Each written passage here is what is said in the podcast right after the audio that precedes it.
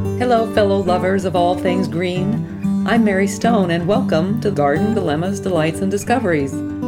It's not only about gardens, it's about nature's inspirations, about grasping the glories of the world around us, gathering what we learn from Mother Nature, and carrying these lessons into our garden of life. So let's jump in in the spirit of learning from each other. We have lots to talk about. Hello there, it's Mary Stone on a very cold screen porch.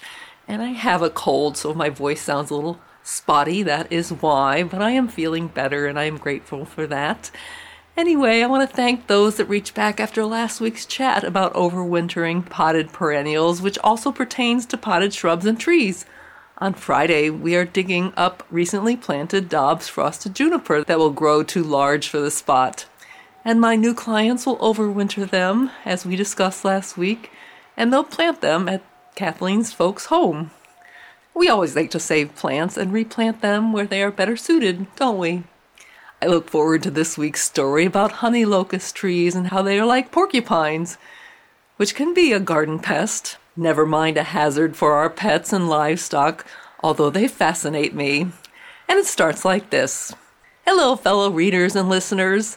A few asked about the long bean looking things I use to decorate my window boxes. They're slightly twisted, about eight inches long, nifty rust in color, with a lovely sheen. I pilfered them from along the road on a walk with Miss Ellie and now Jolee. It's true, I do this every year. It's very fun.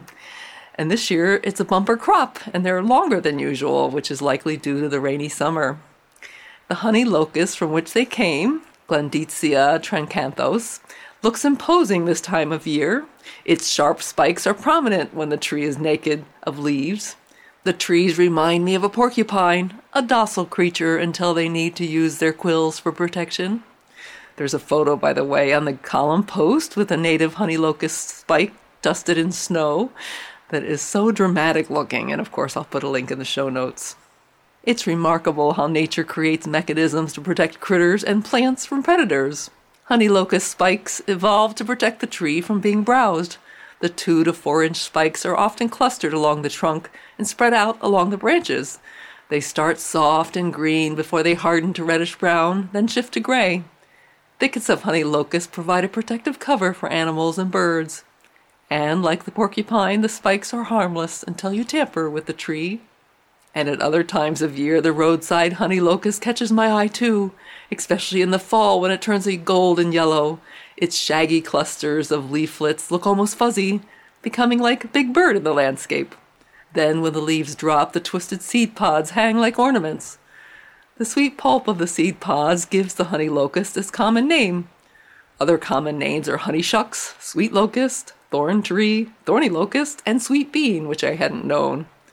As beautiful as it is, the native honey locust is not typically available in the trades because of the spikes, though you can buy thornless varieties. And you can also find the thornless variety growing in the wild. They were once considered an ideal lawn tree, writes Michael Dirr in the Go To Manual of Woody Plants. They are fast growing, two feet a year, and provide dappled shade, which allows grass to grow below it. However, their overuse has lessened their popularity, although the USDA seems to debate Dirr and writes Thornless and fruitless varieties have been developed by the horticultural industry and are used extensively in landscaping. The trees are very hardy and are often used in parking lot islands and alongside walks. And again, that's because of the dappled shade, which allows grass to grow below. White tailed deer, opossums, raccoons, squirrels, and rabbits feast on the bean pods as do goats and cattle, who, along with sheep, also like the tender shoots in spring and the bark of young trees. I'm smiling here because Mary likes them too, picking them up along the road. Anyway, honey locust is native from Pennsylvania to Iowa and south to Georgia and Texas, growing 30 to 70 feet high and wide in zones 3 to 9. It prefers six hours of direct sunlight daily, but it's remarkably adaptable tolerating all types of soil, salt, pollution, and other urban stresses, as well as moderate flooding and drought. It's ideal for slope sites in need of erosion control. They can live to be 120 years old, which is short lived in tree years. And while its flowers aren't showy, they're fragrant and magnets for pollinators. An associate nurseryman, Ben Jansen of E.P. Jansen Nursery, says that the flowers can create two inches of petal debris when they drop, a nuisance to some. He described honey locusts as opportunistic, but not aggressive, with shallow root systems that go well beyond their canopy if needed. Ben sells primarily skyline, with few seed pods and excellent yellow fall color. He also sells Shade Master without flowers or seeds, and Sunburst, which is golden sunburst, also thornless and seedless.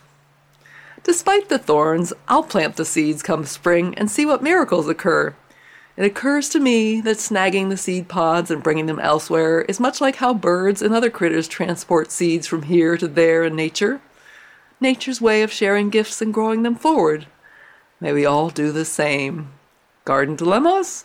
AskMaryStone.com.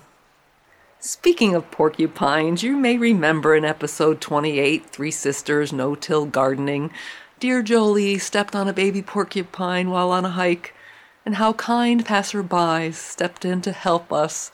We literally had to do surgery in the field, which was so difficult, but boy, we got through it, and so did Jolee, and to this day, she allows me to wipe her feet, so that was a thing because it was so dramatic for this young puppy.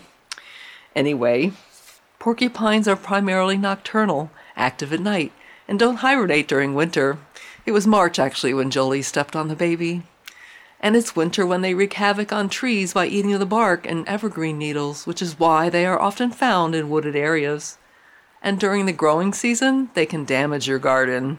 They adore root vegetables and are attracted to salt, even sweat from your garden gloves or horse saddles, which was interesting to learn. In the summer, they eat twigs, buds, leaves, roots, tubers, grass, berries, fruit, inner bark, and other vegetation. Apple trees and maple, oak, and ash and aspen are their favorites. In autumn, porcupines eat acorns, hickory nuts, and beech nuts. And while they don't see well, they have an excellent sense of smell. Rumor has it they can throw their quills, which is not true. It's only when you make contact that you get quilled. By the way, don't try to remove quills from your dog's feet or cat's feet. We really should have gone to a veterinarian, but as the story tells you in the episode I referred to, Kurt is actually a vet tech, and we were two miles away from the uh, parking lot, so we really had no choice, and all worked out well. Should they become invaders in your garden, capturing them in an animal trap and moving them works well, and there are products such as Critter Ridder that they say works, or hot sauce, or capsaicin, which is a chili pepper extract, on plants and trees can prevent porcupine damage and deter them from your yard and garden. But of course, wash your produce if you try to use a hot pepper spray before you indulge in your fruit or vegetable. Better yet, installing electric fencing can do the trick. I'll put a link in the show notes for more helpful information on porcupine controls. They are such docile creatures, and I do really adore them. And it's true, they're really not active during the day, although I've seen them a few times. I think I disturb them when I hike along the Appalachian Trail. Thank you so much for visiting with me each week on the screen porch. I so enjoy our time together, and I hope you have as well. And if so, I would so appreciate it if you could share the podcast with a friend or two so more can find us and learn and grow in the garden of life. It means so much. Have a great day. You can follow Garden Dilemmas on Facebook or online at gardendilemmas.com and on Instagram at hashtag Mary Elaine Stone. Garden Dilemmas, Delights, and Discoveries is produced by Alex Bartling. Thanks for coming by. I look forward to chatting again from my screen porch. And always remember to embrace the unexpected in this garden of life. Have a great day.